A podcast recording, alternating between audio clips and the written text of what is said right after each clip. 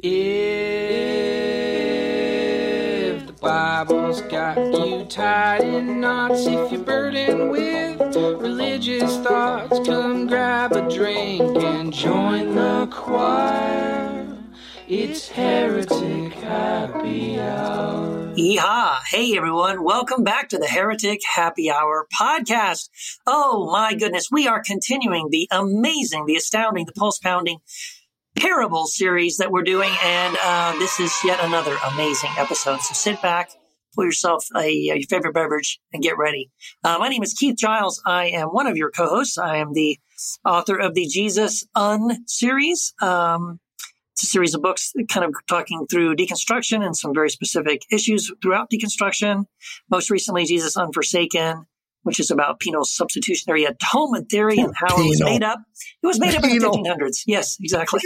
And a better way to think about what's going on on the cross and things like that. So I'm also joined by my co-hosts, and we are so excited to uh, jump into this uh, episode today. So, um, Katie, Derek, and Matt, introduce yourselves. Hi, everyone. This is Katie Valentine. I'm the founder of the Metaphysical Christian Facebook group. I'm the author of Sex, Slavery, and Self Control in a Pauline Community. And um, I can't wait to put all those topics together as we come to you today about all of these wonderful parables. And I absolutely love that, Katie, that metaphysics and sex in the same sentence. It's beautiful. Anyway, I'm Derek Day, and I'm the author of Deconstructing Religion, uh, the blogger of the Love Minus Religion blog on uh, Patheos. Had a little brain fart there. And, oh man, uh, Derek. Yeah, boy. yeah, and also the uh, the host of the Forward podcast. Yes, shameless shameless plug there. Uh, but anyway, uh, it's good to be here, and I think Matt, that makes you up next. That makes me up next. Yes, uh, I am Matt DiStefano, the author of multiple books, some good, some not so good, but I have one book that um, I want to tell everyone about. If you haven't picked up before you lose your mind, it's it's it's written by a bunch of us, uh, a bunch yeah, of us heretics, apostates, whatever we are. Keith, Katie, Derek, myself, and a bunch of other Quoir authors. Um, check it out, ninety nine cents on Kindle worth every penny. Nine ninety nine in paperback, worth every penny. And um, we have some beautiful reviews rolling in. If you've uh, read it, please give us a review. I noticed a certain one star review that was the most recent as of recording this, and I just I love to see those because they make me chuckle. But for most of you, hopefully you can give us at least at least two stars or something. But um, if you have read the book, please head on over to Amazon, give us a give us a review, and that would be fantastic. And as always, happy to be here. Yeah, check it out. Yeah, it is still as as of this recording, it is still number one. It's been number one since the day we launched it. yeah, boy. yeah, I'm really That's proud proof of that we have sold our soul to the devil. Keith. That must be, and um, and you know, even even that one star review, if you really read carefully, it sort of is a great pitch for the book. Like, like you know, someone even said that. Like they read that review and they were like, "This makes me want to read it even more." I would, I'd, like, I'd, like, to quote that review. Most yeah. notably is their take on sexuality. That's all that needs to be said. Pick up that's, the book. That's right. Exactly. Our take on sexuality is fun. That's right. You will not be disappointed. Ninety. Is that what, is that what it says? The the our take on sexuality is fun. No, that's what I said. Oh, I thought that's what the review just, said. No, the review like, says, isn't it supposed to be fun? yeah, exactly. Right. Yeah, if you're doing no, it right. says yeah. most notably is their take on sexuality, and then oh. uh, reader uh, listeners, you can go read the rest of that review for uh, for yourself as you're writing your own. Yeah. yeah. Katie, I feel like that's a little bit of a shot at you. I I will take it and wear it. I'll I have another badge for my Girl Scout uniform now. There awesome. you go. But speaking of reviews and ratings, by the way, if you have downloaded the book on Kindle or if you have purchased a physical copy and read the book and liked it, please, please go back, give us a rating, give us a re- review, write a review. Um, because it really goes a long way. I think uh, we only have around 13 or 14 uh, up at the moment. Um, the magic number, we want to get close, close to 100 or more as we can. Um, so yeah, that would, that would really help. So please help us out. We want to spread the word. We want people to, uh, as many people as possible to get a hold of the book buy this damn book. can, Wait, That means you, there's- Ricky there- there is one more thing that I think is just worth saying on air as we're uh, as we're wrapping up our intros, because he does say subscribe to the ha- uh, Happy Heretic Hour podcast and listen in. These churchy frat boys will lavish you with their foul, crude language, the F word, cussing and bitterness, and rancid sex jokes. There you Why don't go. you grab a beer and settle in from some good old theological porn? And I'm taking issue with that. I am not a churchy frat boy. I am not a churchy frat boy. The rest of that, yeah, uh, join in the fun. That actually said we should make a bumper sticker or something, or a T-shirt. That's like a great ad for the podcast. I couldn't have said it better. This That is is that's Very great, accurate, yeah. very very good way to describe theological porn. Yeah, Katie Katie needs a T-shirt that says "I am not your I'm not fucking a theological frat boy." oh man. And, and and by the way, just for just in case anyone is concerned, let me just go ahead and put it out here right now and just say fuckity fuck fuck fuck fuck fuck. Okay, just to get it all out there, get it all. I'm going to try to make I'm my sex better jokes now. very rancid today. All right. Please better. please do the more the the more the merrier but but guess what guys if you want to contact the heretic happy hour podcast you can do so by exercising finger dexterity i'm doing my blake shelton impression right you can dial 240-343-7379 once again it's 240-343-7379 and we have a text so we will roll that beautiful text footage. And it reads regarding episode 100. Hmm. What verse would the Calvinists remove? God is love. If that, if that verse doesn't pose a serious problem to their doctrine, dogma, theology, then they truly somehow are superior elect souls and somehow not really human. Love this episode. Matt, thank you for sharing more about who you are. Although limited from afar, glad to be a part of your journey in life. Your life is beautiful. It's beautiful, Matt. Continue to live out that journey with peace, joy, and health.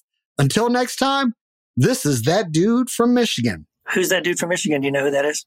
No, I it, think it's- it, I think it it's just Jamal. says Oh, he's from Oh, is he's from, he's from Ohio. Oh, oh, look at that. Uh, you know, Jamal's what? not from Michigan, is he? Yeah, he's a big Wolverines fan, isn't he? He was like a huge, Huge. Wolverines. I Huge remember. Listen, Wolverine fan. we used to we used to be you know we co-hosted Matt and I with with Jamal and the one thing I remember about him was he was just a Wolverine freak he loved Michigan He loved him. and Yeah. he was always Big going on about Michigan yeah I remember that do you remember that Matt Y'all, know, Yeah. y'all know I'm from Michigan, right? uh-huh oh yeah there you go I am. Well, There you thank thank you, um, thank you, Jamal from Michigan. Um, thanks Jamal from Michigan I, I, yeah, thanks, thanks for listening. I, um, you know, I, about that God is love passage. From what I understand, Calvin in his, um, what was it? His dogmatics is that what it is, or am I mixing him and Barth up? Um, either way, his his huge book that he wrote, he never commented on on First John four eight, which is the God is love passage. it must be the reason why I've never once heard a Southern Baptist pastor ever do a sermon on that passage and for even even Well, actually the entire book There you go. of First John just stay away from that There you go. entire book There you go. Wonder why. wonder why I do not suffer a Southern Baptist to teach. I love that. I love your remix of that verse. That's great. I love the lo- I love the love for you in this uh, in this text, Matt. Yes, thank you. Um, I know it's probably not Jamal. He, you know, to be fair, I think we got that wrong. Jamal's an Ohio State guy, so. What? Um, Are you sure? but whoever I don't know State. I don't know who that dude from Michigan is, but thank you for listening. Thank you for the love. It's very um in spite of some of the hate we might get from people, Mhm. it's great to get the love it is it nice. is. Once in a while, you know what? That is a great. once in a while. Come on, let's great all let's all sing it together.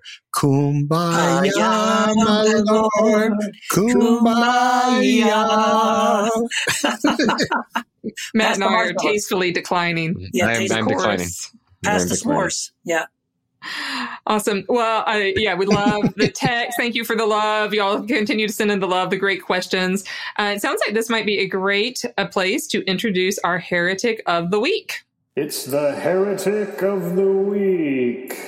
I'm Nora Sophia, and I'm a heretic. Hi, Nora. Hey, Nora, thanks for being here so much. Um, this is such a treat for us. Tell us a little bit about yourself and why, tell us why someone might call you a heretic. Well, first of all, I feel like I'm home. So thank you for welcoming me. Um, people would probably and do, and I often refer to myself as a heretic because I am not mainstream anything. In fact, I have multiple streams that lead to Nora.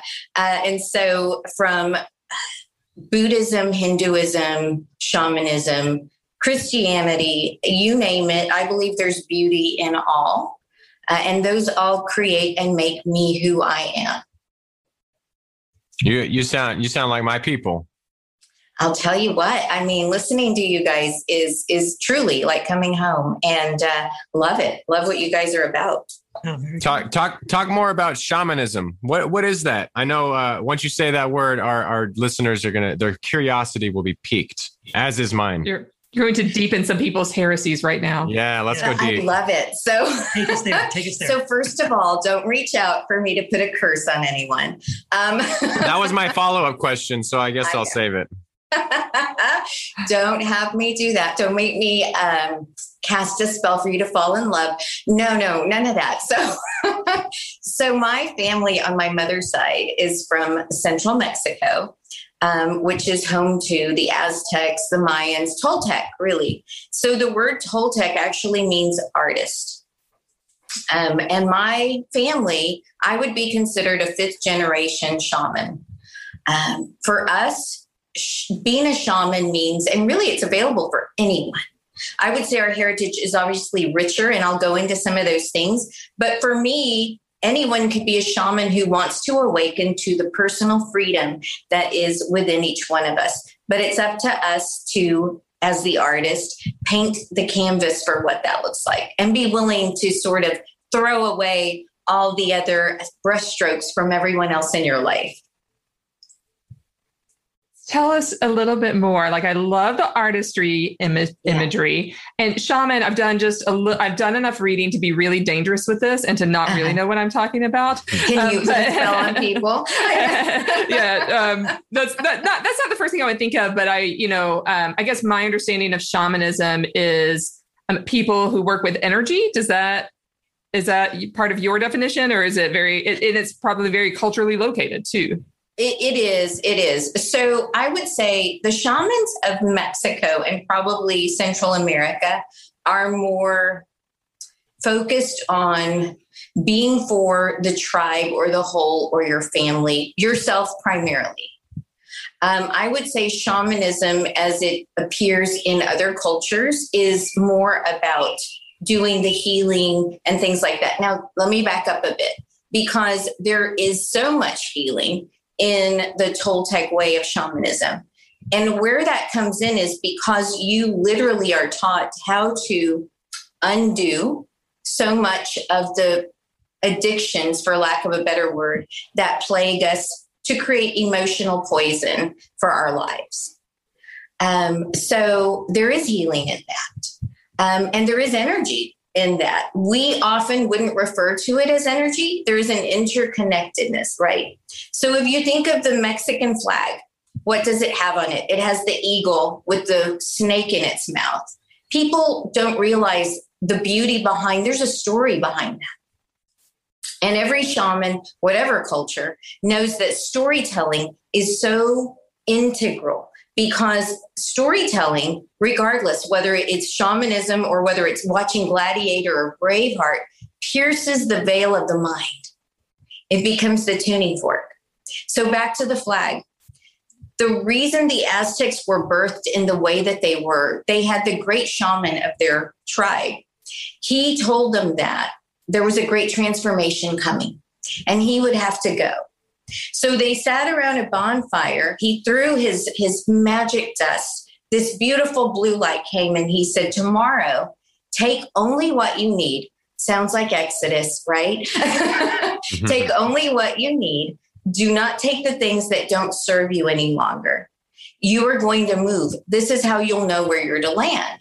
You will see the great eagle biting the head of a snake over a cactus garden.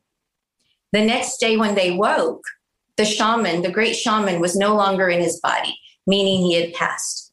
So they did as he said, and they took light things with them, traveled when they saw a beautiful cactus garden on an island, an eagle that swooped down, put the snake in its mouth, and they said, We're here. This is what the great shaman was talking about. So that night they lit a fire, sat around, and when they did, they saw the blue light again, and the shaman said, this you've made the great journey. Now you have to make another journey. And they said what? We've traveled so far. They were exhausted. And he said the eagle represents truth. The snake is lies. The cactus garden is your life.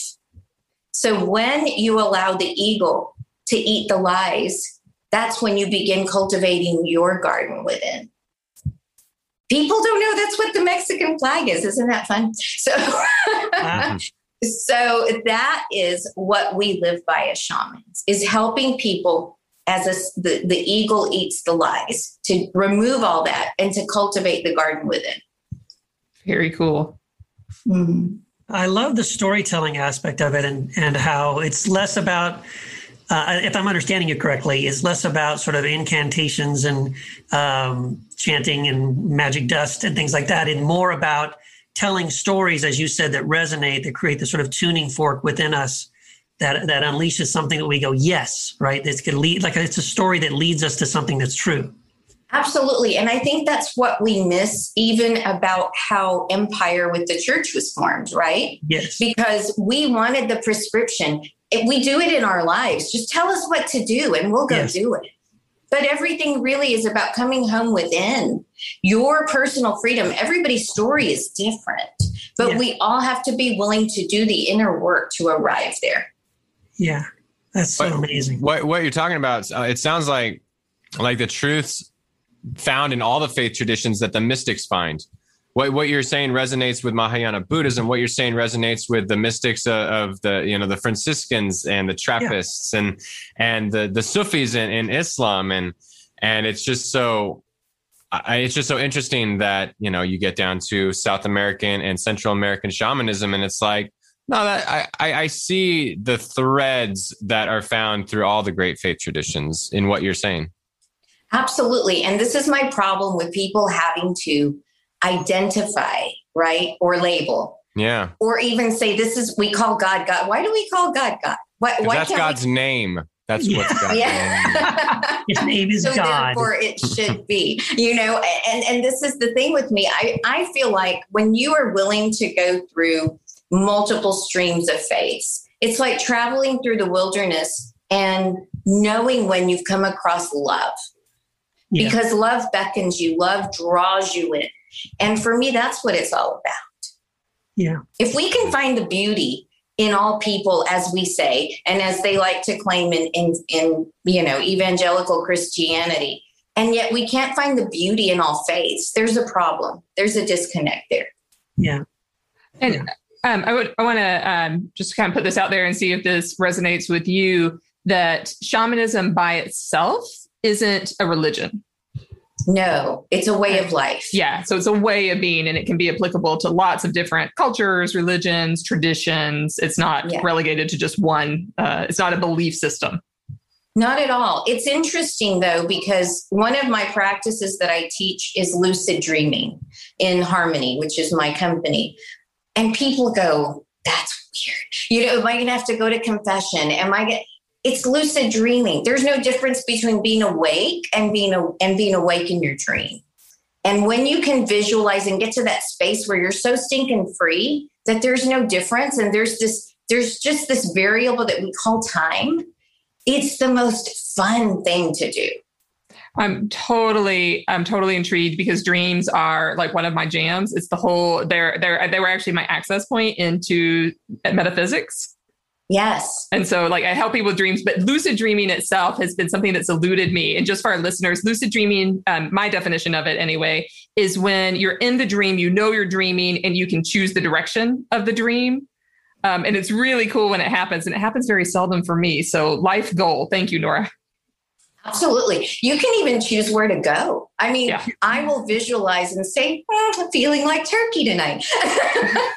so then yeah. it begins and you're you're out and uh, it's fun. The interesting thing, and I've studied this I wear a Garmin smartwatch. It's a hybrid. I want it to look pretty because I'm feminine, but also like, you know, really count all my stuff. So I can sleep 10 hours. In 15 minutes, I'm in REM. I stay there at least two hours to begin with. And then I'm in REM periodically. So when you look at my sleep chart, after 10 hours, I've only been in deep sleep nine minutes. Wow. and you feel adequately rested. I do. I do. Yeah, I know. Don't take a road trip with Nora. No, I'm good. so let me, can we talk about this a little bit more because I, uh, I'm I'm really intrigued. When I was in high school, my creative mm-hmm. writing teacher actually walked the class for about a week through a lucid dreaming exercise, and mm-hmm. like for the first night, she told us, you know, to basically, I think it was the first night we were told um, as you're falling asleep, as you're laying in bed, as you're, you know, the lights are off, you get, you're falling asleep, to just keep telling yourself, it was something like, I'm going to see my hands in my dream. Because if you can see your hands in your dream, that you can control it theoretically. Sure. So we did that. And then, so after like the first night, I mean, it worked. That, that night I saw my hands in the dream and I knew I was dreaming and I could control things. Like, so someone was coming after me and I could stop them and mm-hmm. I could, I could control it, which was really cool. And then the second night, it was something like, um, you would pick a specific thing. Like tonight, I'm going to dream about whatever. Like you said, yeah. I'm in Hawaii or I'm I'm five right. years old. Or you, you just pick up and then you do. I mean, once you know, so these steps you can walk through, where eventually you are in control of the dream. And this was in high school. I mean, this was actually I was kind of freaked out by it to be honest. Um, mm-hmm. It was pretty intense.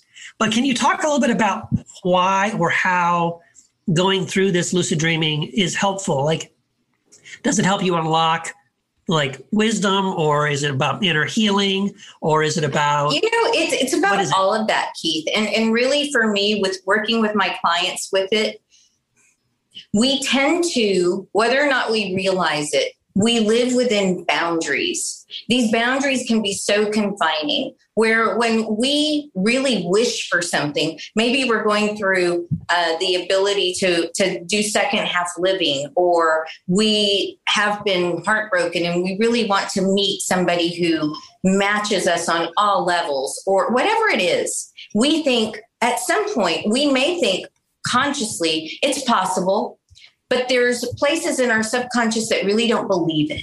Because yeah. we've been programmed somewhere. We've had some sort of wound. We've had an experience that overrides even the white knuckling effect and willing ourselves right? So what lucid dreaming allows us to do is begin removing all of the things that we term obstacle. And we encounter space that is completely open. So for example when I was going through so many life changes over the last couple years, and I knew that I wanted to find a space that was for me what I would call harmony. It was harmonious, it's quiet, there's still community around me, and so forth. I began writing a list consciously of what I wanted, and then I'd read that list before I'd go to sleep to visualize it. So for me, it's about co creating and, and sort of integrating our conscious with our subconscious to visually bring to pass what we long for. And I will tell you that it's happened for me multiple times. Yeah, that's so incredible. It's really fascinating. Um, and, and, as you're talking, it's reminding me of. Um, I, have not studied it very much at all. I mean, very, I, very, very little. I've read maybe two books uh, on the topic. Mm-hmm. But um, Carl Jung, you know, uh, mm-hmm. the uh, psychologist, did some really yes. amazing work when it comes to things like he he was convinced that so much uh, was wrapped up in the subconscious, and the only way to access the subconscious was through the dreams. Sure. Uh, he kept these amazing dream journals, and um, it was just really fascinating. And so it sounds like what you're saying is very much in line with some of the things that he had talked about. I'm going to go a step further, and I'm going to really spin your listeners' minds. Okay. okay. Because I just love doing that. Um, and Alexander, if you're listening, I am measured. I'm good. He's always like Nora, and I'm like, I'm okay. I'm okay. Um, but if if our Christian listeners would go into their scripture reading, where they see oftentimes the word Christ, substitute imagination. Mm. Because the ability to experience Christ within is to experience the fullness of all So, what if it really is about allowing that to be? Because we put parameters even there. So, so Christ is the imagination, and anything is possible. Wow. That was first introduced by Goddard, Neville Goddard, um, Edgar Cayce, back in the, I mean, I consider them as part of my reading as St. John of the Cross and Teresa of Avila. It just, the, the, the ability to understand what is within us and how limited we live our lives is just, it's ridiculous, the limitations that we put on ourselves. Wow. Yeah, ain't that the truth? Nora, um, you have talked about a lot of things shamanism, yes. Christianity. Where did you come from? Where, where, um, what, what has your story been like? I, I'm sure we could talk for hours about it, but um, kind of, kind of hit maybe the key, the key points that that took you from wherever you came from to where you are now. Has there been a transformation? Did you have a evangelical background? Did you have a, a, a non-Christian background? What was that like for you? I think it would shock a lot of people to hear this. So I grew up in, in South Texas in San Antonio, native San Antonian. My grandmother was very influential on me. Um, and she was a practicing shaman, obviously, Toltec. Um, she did things with me like she would say, um, You're connected to the trees. The tree is your brother and sister. Go out and tell me the story about the tree. Live as the tree. I mean, just things like that. So yes, I was given that magical, beautiful background. But then life happens. So things begin and sort of give us the filters over our lenses. And then I found myself again. So I was raised Roman Catholic, um, left the church, came into Methodism, was in seminary to be a Methodist pastor. Wow. Yeah. Then um, began feeling and noticing that it was very performance driven. I literally led with my back to the people. Mm. And that was really telling for me. And I, I realized I really lost my way. In the middle of that, I had allowed so many to speak over me, to color my world. And it began, I mean, I had to really dismantle the atomic bomb that had become my life. And that included a divorce, that included traveling to find myself again. And when I went through all that, I came back to my roots of shamanism and multiple streams. And it felt as though I finally slew one of the biggest dragons in my life. And I was walking in my own footsteps once again, which led me to developing harmony. And that's why I do what I do for my work now. Yeah, you know, and when you said when you said that thing about so many people had spoken over your life, um, what what resonates with me in that is um, I spent some time, uh, probably at least a decade, my wife Wendy and I, in um, the Vineyard Church movement, and not, this isn't bad. I'm not trying to to dump on them, but within that sort of charismatic kind of world, quite often people feel very very free to come up to you and pray over you and have a word for you and have this sort of and they speak over you. The, and you know it's usually something really great. It's a blessing. It's a god's going to do great things and you're going to go here and do this and blah blah blah. And it's usually this very encouraging thing. But there's also um, in that kind of a way of thinking is sort of like you're allowing somebody else to tell your story. You're letting somebody else put on you this expectation of who you're supposed to be and where you're supposed to go and what you're supposed to accomplish. And and it's done in such a way that it's it's usually done in a way that's very affirming and it feels really nice and really loving and warm and mm-hmm. fuzzy. But it sort of overrides what maybe you think about like what what are you hearing from god? What what is it that you feel like you who knows you better than you right? You have a dna you have a direction you have a purpose that's in you. It doesn't have to come from outside of you. Right. And I think, and this maybe is getting to something else where so often in Christianity, we always assume that the truth and, and the answer is outside of ourselves. It's mm-hmm. something we have to find it and get it and seek it. And, and it's outside. It's not something that's within us. And what I hear you saying is what you learned to do was to say, forget about these outside voices that, that are speaking over me and I want to I want to listen to this voice within this uh, this sort of like you said tuning fork this resonance within because the answer is actually here I, I already have it i just have to learn how to listen to it Yes, in Toltec wisdom, we call it mitote, M I T O T E, and it's learning to silence all the distractions. But we're raised as children to perform when you think about it. I mean, our parents do a great job, and we all need to have respect and civility.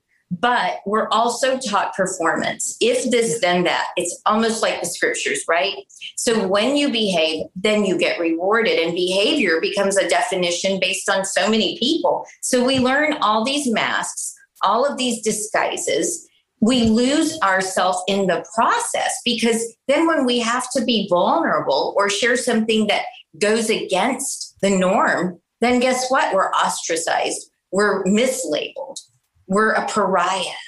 And what I have found in the last probably five years of my life is to honestly say, fuck you to all of that. this is who I am.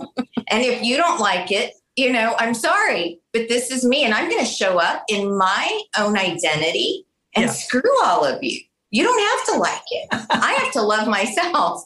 And so I can't tell you how many messages I get daily, mostly, and it's hilarious because it's from men men that are saying, no, never. Yeah. yeah.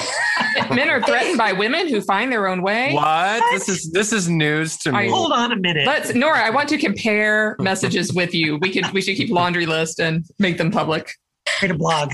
I do. And the, it's hilarious to me because they'll say, I had one that said, you call it as you see it. And I, I said, I'm going to tweak that. I call it as I've experienced it. Mm-hmm. I do not just see things you have to live it to share it or go. don't say anything at all. I want to be arm in arm next to the other people who are having their ass kicked in the arena yes. of life. Yes. Experimenting, figuring it out, and just doing our best to get to back to us, not for anyone else. We don't have to serve anybody, not even the proverbial God that people talk about. Well, I love that as you've described your your journey. Um, I love that you've been seeking like that deep rootedness is how I'm experiencing, I think, what you're saying. Because so often when we when we kind of free ourselves from like whatever whatever shackles have bound us, we're just like, now I can do whatever I want. Right. And I don't really hear you saying that. We can do whatever we want. We're free, we're free human beings. But what I hear you saying is I found my roots. And yes, and I think that prescription of you is obviously different from different people. So I could be extreme and reckless and sure, dabble into as much as I want, but not everything that I dabble in is going to feel like home. Right. And so it's learning to define what home is for each one of us. Yeah. Well, um, tell since you were for the first part of your life on um, within kind of this institutional culture, you know, within Roman Catholicism, within United Methodists, both very um, hierarchical uh, in their own ways, but both with the, the beauties and the curses that come with that. Sure. Um, so, what? How how would you say that Jesus relates to your life now? However you define um, that being. That's a great question. Um, the probably social justice aspect of who Jesus the Christ Jesus, I would say Jesus, if we we're just saying Jesus the man, how I understand Jesus the Christ as eternal, right? Jesus did not begin in Bethlehem. as I tell people, yeah. he's Jesus the Christ is eternal, but so am I. Mm. So so should there be you know this this focus on i think there should be a focus on all people who are living out their purpose my second father is Rabbi Tarlow, who was 32 years uh, the Rabbi Emeritus at Texas A&M College Station. He taught Bible at Texas A&M, which is hilarious because the kids would show up to class and say, "Rabbi, which Bible should we bring?" And he would say, "It doesn't matter. They're all wrong if they're not the Hebrew Bible." right? So so it's a matter of perspective. Our perspective, for example, the life according to Nora is going to be filtered through that. How I even perceive, as you said, Jesus is going to be perceived even through that. The goal for me is shedding all of those filters so that I just get to receive the best of what it is that I'm studying in the moment. Take it in and make it part of me, the parts that fit. And the parts that don't, I get to leave behind. Awesome. Wow. Nora, this is amazing. I, I, feel like we could talk for like two more hours. I'd like I have so many I have so many questions. Well, but, it's uh, happy hours, expecting a shot at tequila or something. I. I, but um, what if people are, are listening to this and they are intrigued, and I can't imagine that they wouldn't be. Uh, they would like to know more about you and what you're doing, and uh, kind of follow along with what you've been doing and what, and what you are doing. Um, where where would they do that? How could they kind of keep up with you? Um, Sure. So the the, the the the website keeps me looking like I'm legitimate, right? so that's norasophia.com. If you really want to day in and day out get to know me, go to social media, Facebook and Instagram. I'm really not a Twitter person yet. Maybe eventually that'll change. But but Facebook and Instagram definitely I post every day. And when I don't, people remind me that I haven't. so it's fun. Yeah, and absolutely. and you are involved with Quoir now, right? In some I way, love shape, Quoir. Yes. I love Rafa. I love all of our extended family, and Alexandra and I are having the best time. We are excited. Our first full year, we will have a book a quarter out, which is huge.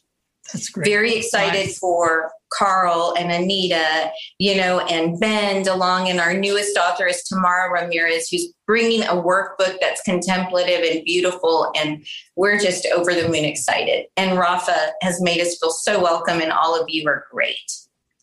Wow.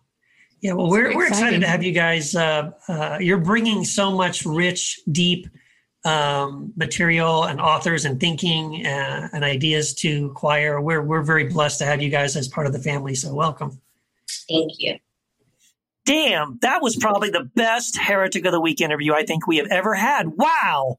Thank you so much. That was awesome. You goddamn awesome. right. Whew. Man. I don't think it's fair to rank them because what about all of our other heretics of the week? They're going to get a little mad because we know all of them listen regularly every every Heretic of the Week interview is the best one until the next yeah. one. Oh, I like so, that. Yeah, that is good. That That's is good. good. That's quotable. We need to put that on a t-shirt. Yeah. Hey, come on, Ralph. Add it to the list. There's a long list of t-shirts we need to made. Sure. I'm not. I'm not your church frat boy. That's right. no, you forgot. You forget something, Katie. I'm not your fucking church frat Thank boy. You for the clarification.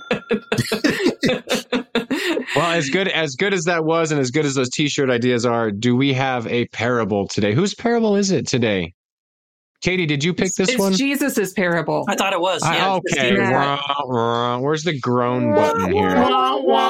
Obviously, um, I did. I chose this parable. Um, I, ra- I rather like this parable. Um, we're talking about the parable of the sower, and we're talking about the version found in Mark four, uh, verses one through twenty. So this is the parable where uh, Jesus is teaching. It's it's quite near the beginning of the Gospel of Mark, just. Th- barely four chapters in and there's a sower he go he sows seed and the seed falls on four different kinds of ground the seed on the path the seed that's mixed up with the thorns, the seed on the rocky ground, and then finally the seed in the good soil. Um, so what seems a little obvious, we'll find out, is it obvious or is it not? Um, yeah, any any first impressions about this parable? Yeah, you know, I, I want to say yeah. something real quick, just just to Please throw something do obscure and obscene out there. But it's this, that this is actually kind of sexual if you think about it. You know, oh, you talking about seed? Yeah, if you, about seed? if you, bring up, if, if, you put this in the context of old Onan, oh. poor Onan, scattering seed. Now you now don't jump ahead because we're we're doing a series eventually on weird Bible stories, and I think that would definitely be one we would have. Oh, absolutely, yeah. absolutely. But you know that that's the one that uh, that that basically makes masturbation evil. But no, I, I just think that there that there is something here, um, and and this is kind of a um, uh, deferring to Katie and uh, and her uh, tome on sex and slavery, and you know this is really, there is a, you can make a sexual case for this. You can. Or, or can you? I think you can. I mean, it's like, think about this. Seeds, seeds on the path. You know, you just, you're just going by, you know, random, right? Seeds with thorns, the heartbreaks, the dis, the disappointments, right? The rocky paths, you know, the difficult relationships, and then the good soil you know, that produces a legacy. Mm. This parable did not come up in my research on uh, on First Corinthians, but I'm uh, I'm just I'm trying to think of the vocabulary. I mean, the, I think the word for like seeds is similar. Yep. Uh, but Really? yeah, but it is in English too. Well, yeah, that's there true, are, and there are a lot of euphemisms uh, about yeah, things like yeah, that. yeah, yeah. Well, I was going to say, I think you know, Katie, like when you say it seems obvious that the you know the meaning of the parable seems obvious. Well, partly because it's the only parable that Jesus actually takes time to explain exactly what it is. Yeah. Um, and, and so I wonder, I just, I've always wondered, like, if Jesus didn't explain it, would it be obvious to us, or would we still be debating, like, no, no, it means this, it means that? Because the other ones he really doesn't, right? And we are left to kind of, oh, I think, I think you know what he means here. But I I don't know. It's one of these things where you can't unknow something.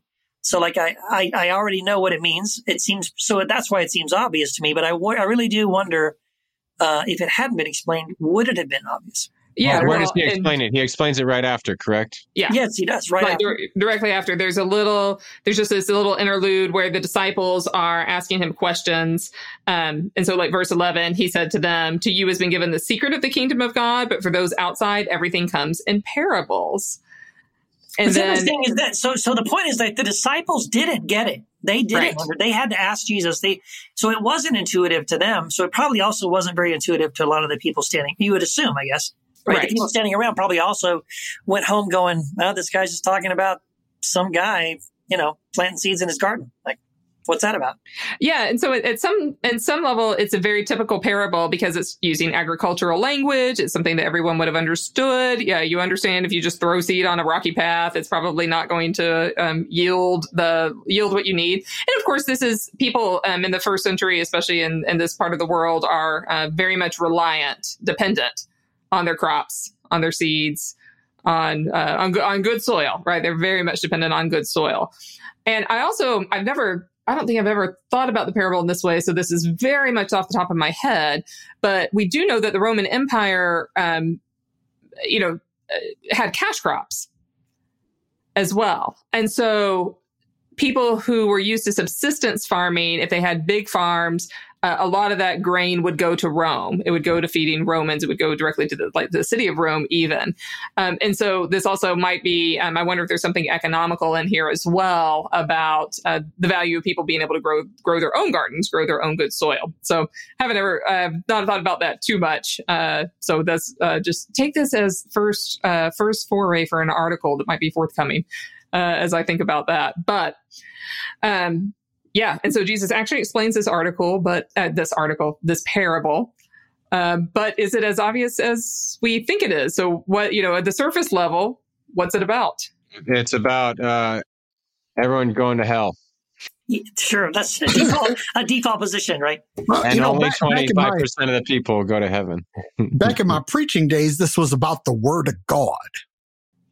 That Yeah. some sometimes you preach it and it falls by the wayside, and sometimes it falls among the thorns and it's and it's choked out, and sometimes it falls upon the rocks. But when it falls on good ground, the word of God produces faithfully. So it's a like a commission to evangelize. Exactly. Yeah, I, I don't know. I think um, this. It seems to me like the the point that Jesus is making. Oh, it's hard to say, right? I mean, so you get sort of the the word goes out, the gospel is preached, and then there's sort of four different reactions to it, right? So initially it's rejected, or it's or initially it's received, but then it um, people fall away because they're, they're persecuted. So then they kind of like, oh, this is too much. I can't count the cost. I'm, I'm out. Um, so you very, or, you know, the cares of the world sort of, uh, draw them away from it. And then it's only those that the good soil, quote unquote, good soil, are the ones who sort of receive it and hold on to it in spite of, uh, adversity, in spite of difficulty, in spite of, Them that persevere Yeah. in the name of Jesus. but it still seems pretty simple. Like it's it it. it I mean, I guess it's just sort of saying. I guess what we what we don't have right as much in some of the other parables is sort of the this negative sort of like uh, warning.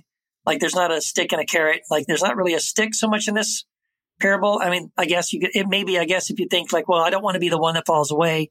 I don't want to be the I don't want to be the seed that that dies or that you know doesn't doesn't uh, have roots or bear fruit or whatever. I guess in general, but it's there's not a whole lot of fear in this one. There's not a whole lot of like danger or warning uh, that's ramped up. Yeah, It there's a seems- rich man and Lazarus tone. Yeah, it's, it seems just a pretty straightforward. You speak, you preach the gospel, and there's four different kinds of reactions. Okay, Yeah, but uh, yeah, see, so I have a little, I guess, different take, and um, so he's talking about like the kingdom of God, right? He's, he's talking about a like a present reality, and in I, I always liken like raising a child because I have a daughter who is is still young, and in that when you tend to the soil of someone's life, that's when plants grow really well. So when I do gardening, I do I do a lot of gardening. I don't really do much with plants. It's all about the soil. It's all about tending to the soil and just, just the environment around you. So I see this uh, less about like we always individualize these things like which seed am I? It's all these like I statements rather than as a society are we tending to the soil around us so that we can all be fruitful? And so I see a more communal thing. And so like when you when you have the agricultural focus like they did back then, you grow plants together. Some give nitrogen to the soil, some take away nitrogen from the soil. So you want to plant certain things with certain other plants. You don't want to plant certain plants with other plants that aren't gonna that, that aren't gonna work so well together. So I, I see this as more of a communal and relational thing about how we set up the kingdom, if if that's what we want to call it, um, in a communal way, rather than worrying about am I the am I the seed that falls in the path or the thorns or this and that. So I really like that direction, Matt, because I think that gets us away from having this be a straightforward allegory. So, like Yeah, in Jesus' yeah. interpretation, he never says, "I'm the sower." right. Okay, yeah, right and so it's um it seems to be um maybe a little more multivalent than a direct allegory which is the direction i think you were going right how do we tend um how do we tend the soil uh, Right. in community right, yeah. Yeah, I mean, like because that's that. that's that's that's what I've always thought about. How like, you know, when, all my focus when I garden is is the potash and and the the phosphorus and the nitrogen in the soil. Do I have red worms or not? You know, what uh, am I planting the corn with the um with the beans and with the with the squash because you know you want to you want to make sure that that the plants are giving and taking in a in a in a in a positive way and so it's all about the soil. It's not about the plant itself. so yeah let me let me run something by um by y'all. Let's see what we think. And this is um, not based on what uh i no, no original research here. This is on a book by Mary Ann Tolbert called sowing the gospel. But she gives us the idea that this parable kind of lays out a template for the whole the gospel of mark that follows um, this which is most of the gospel. And this comes at the very beginning of jesus ministry uh, in this particular gospel or pretty near the beginning. And that in the gospel, we can see people who are um, the d- four different kinds of soil, um, people who are seeds on the path, people who are thorns, you know, people who um, people who hear hear the good news and then uh, they, they rise up and then they kind of fade away. And then we can also see those who are on the rocky path. And then the good soil, I'll save just for a little bit later. Um, but we can see all of these soils in the different characters. And I think the most interesting one, if, if this is a theory that is helpful, I think the most interesting one is the seeds that fall on the rocky path. Because as we see directly after um, this parable, in between when Jesus explains it, we see the uh, disciples being idiotic. They are just totally idiotic throughout the entire gospel. The people who are closest to Jesus never actually get it uh, in this gospel, and they ask stupid questions throughout. And it's like uh, it's like they're in a bad sitcom, bumbling up against each other, like they're in a Charlie Brown uh, cartoon. And of course, the name Peter or Cephas means rock. Ah. And so it's a little Ah. pun, right? Like the disciples the disciples are the rocky ground. And of course, they abandoned, like at the very end of the gospel, they abandoned Jesus. They're always quibbling over who's going to be first in the kingdom of heaven. Peter denies him. I mean, it's, it just goes on and on and on. And once my eyes were open to that, I was like, they really are idiotic in this gospel. Oh, they are. Like, yeah, like whoever yeah. wrote the, whoever Mark, whoever wrote the gospel of Mark is just not impressed. And so they're actually the epitome of the rocky soil. So I don't know. What do, what do you all think? Could this be helpful? A helpful way to approach the parable? Uh, I, I, actually, I love that actually. And yeah. I, I, agree. I, I, have, I have noticed that, uh, myself in the past of like when I used to preach sermons and, and teach Bible studies and stuff. Uh, I, I, would t- often point out the fact that, yeah, this, the disciples are actually kind of losers. And it's one of the things that's kind of endearing is that, man, I mean, if they're the ones sort of telling the story, they don't they don't embellish it. They don't make them, they don't like, oh, no, no, let's leave that part out. No, they're like, no, they were arguing along the way, which of them was the greatest. And, you know, Jesus is like weeping, you know, he's grieving because his cousin John the Baptist has been beheaded. And all they can do is to say, oh, excuse me, can we sit at your right hand and all this stuff? Like they're so callous and cruel and, yeah. and, and, and, and tone deaf and, uh, they don't get it. He tells them like three or four different times specifically that he's going to go to Jerusalem and die. And they just like scratch their, what is he talking about? We don't know what he means. Uh, and it's like, yeah, they're kind of stupid and dense and slow and they don't get it. And absolutely that is the case. And I actually kind of like that about the disciples, that they don't make themselves the heroes of the story of, oh, well, of course, but we understood. But so it's fascinating to think that, that, yeah, the disciples themselves could be perhaps they're the rocky soil. That's really interesting. And they're always asking the wrong question. Yeah. Who's going to be first in the kingdom of heaven? And Jesus is like, oh, not again. Not right. again. Like even, by the way, in the, uh, so Wendy and I are reading through the David Bentley Hart, uh, New Testament for like the sixth time. And, and we're in the Gospel of Mark. And, um, it's the, we just finished reading the part where he does the second miracle where he, he multiplies the loaves and the fishes and the, the bread, the bread and the, and the, and the fish. And, and even in that, after that, you know, they're in the boat and he warns them about the yeast of the Pharisees and they think, oh, he's saying this because we forgot to bring bread. And he's like, guys, seriously? You think that's what I'm talking about? And he has to remind them, remember the time, you know, you, the first time I did the miracle of the loaves and fishes, remember how many baskets you had collected? I remember the second time. I mean, like, you still don't get it. And so it, it makes this huge point about how, yeah, they just really don't get it.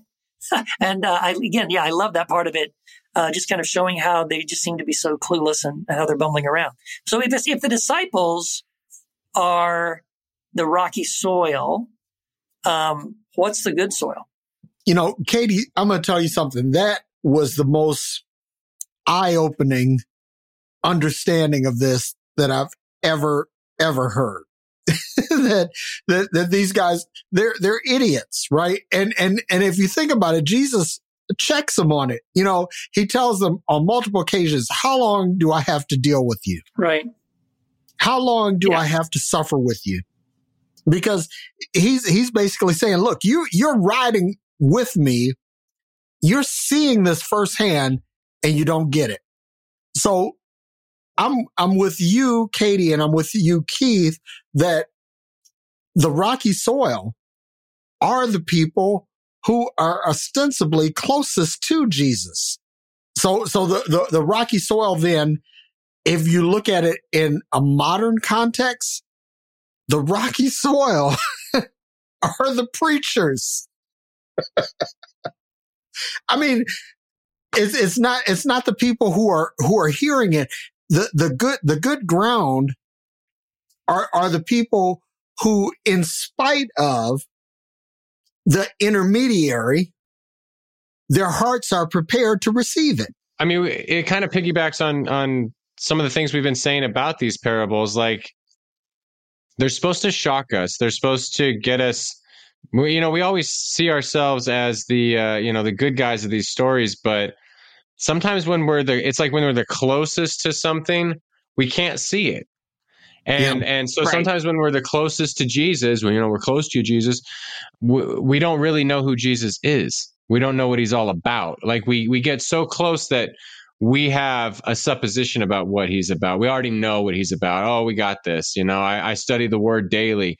Uh, I'm in the all the Bible studies. I'm doing all the worship. I'm preaching from the pulpit And it's like, well, sometimes those are the folks that don't know Jesus at all. It, it, it's it's it's the people you don't think would know Jesus that really do. Yeah. Well, and I'm curious what the word, um, how how we might kind of work with what the word is. I Yeah. think it's just sort of a standard kind of conventional evangelical interpretation. It's That's a like that's obviously the Bible, right? But I, Yep. I don't think it's that simple. Um, so what is the word? It's logos in Greek. Um, but what what is that word? How does that take root in good soil? And I I ho- I hope that that's multivalent. Um, as well, I don't think there's one there's one obvious answer, but I, I don't think the answer is actually Jesus. I think you know my my sort of take on this is that it is the good news, and that Right. good news is Yeah. ever ever the same and ever changing. Mm. Right. And, and that, that's exactly what it is. It's, it's the gospel. Yeah. It's, it's that good news.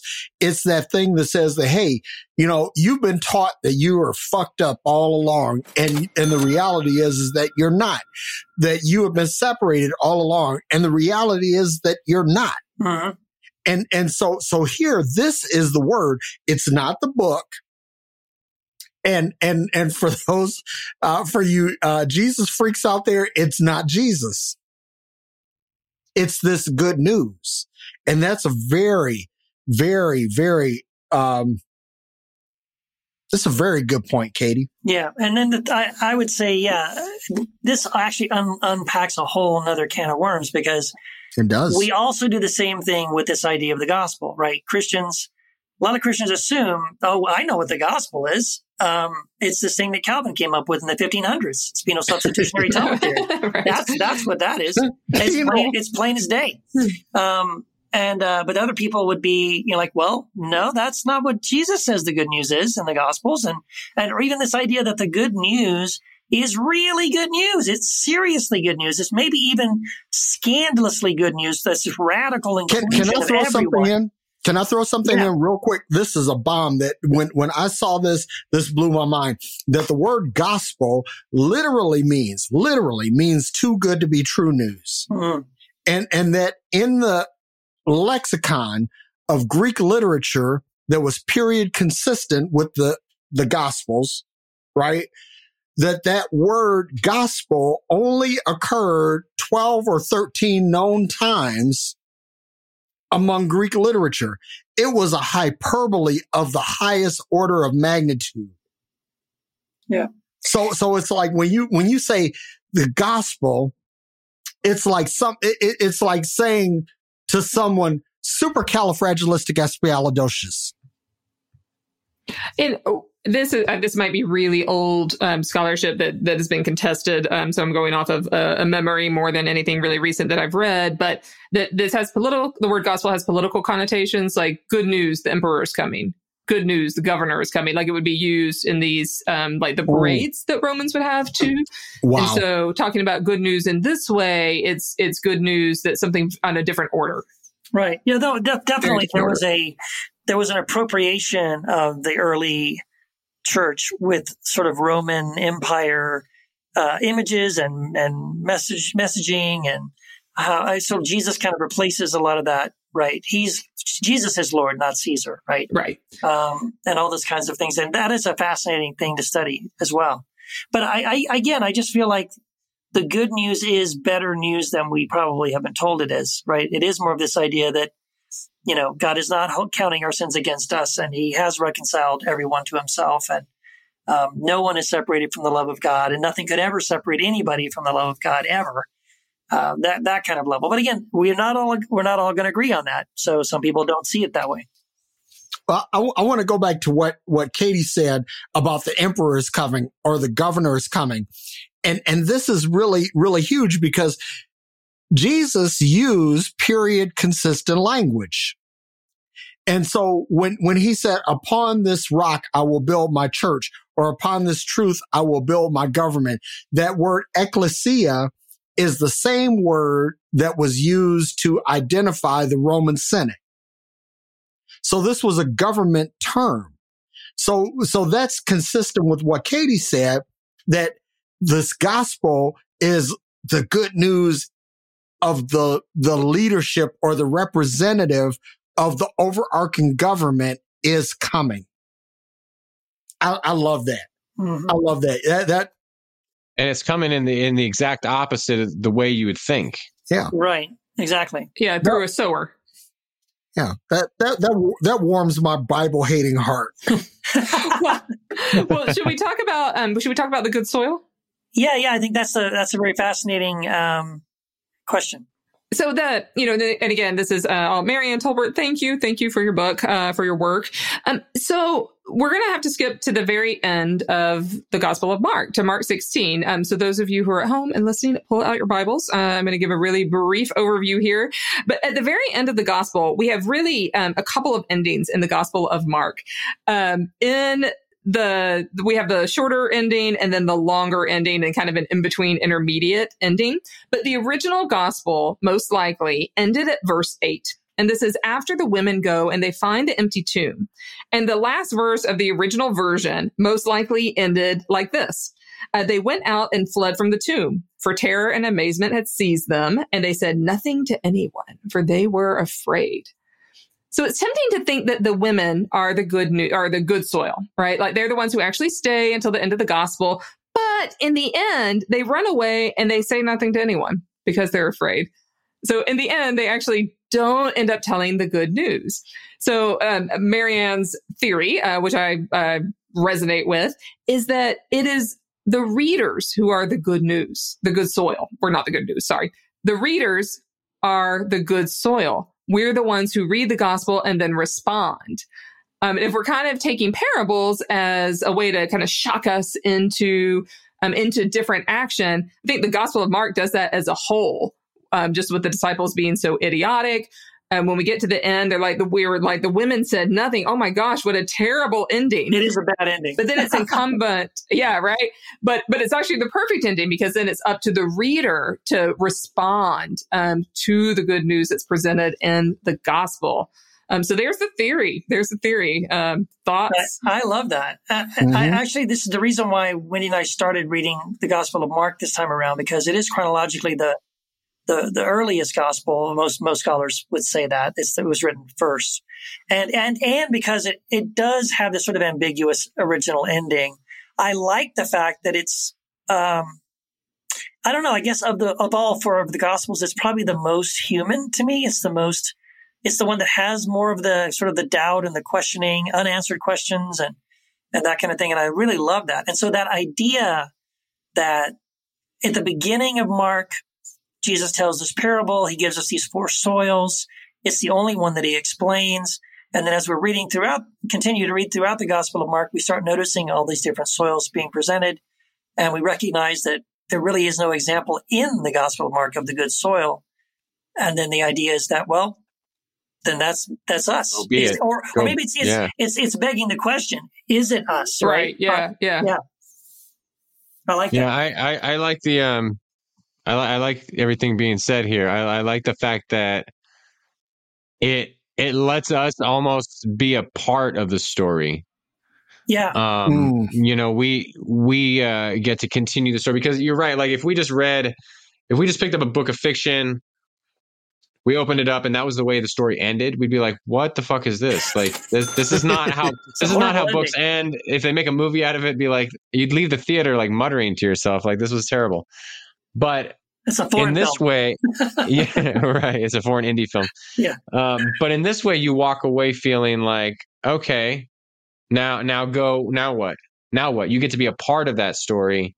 Yeah. Um, I guess most of it becomes fan fiction, but you know, needless to say, that's okay too. Well, that's you know uh, this part I think is so compelling to me. Um, the just the Gospel of Mark as as a whole, um, and it's weird, choppy. We, we call it um, GSL. It was Greek as a second language, written weird, weird little book uh, that it is because it's a reminder to me that we are the continuation of the story. Um, and it's the reminder to me that the, that there's so many imperfect people in in Scripture, and lo and behold, I'm not perfect. It's it's actually okay. um, it's it's okay. There's uh, there's opportunity for for response. There's opportunity for growth, and that the story continues. The narrative continues, and I'm I'm part of that story. Um, so that's that's the part that I just love. Like 2,000 years later, we're still telling the story um, in these new, weird, heretical, f bomb laden ways. I can't imagine. Who would say that about us? No one would say fuck, that fuck, about fuck, us. Sorry.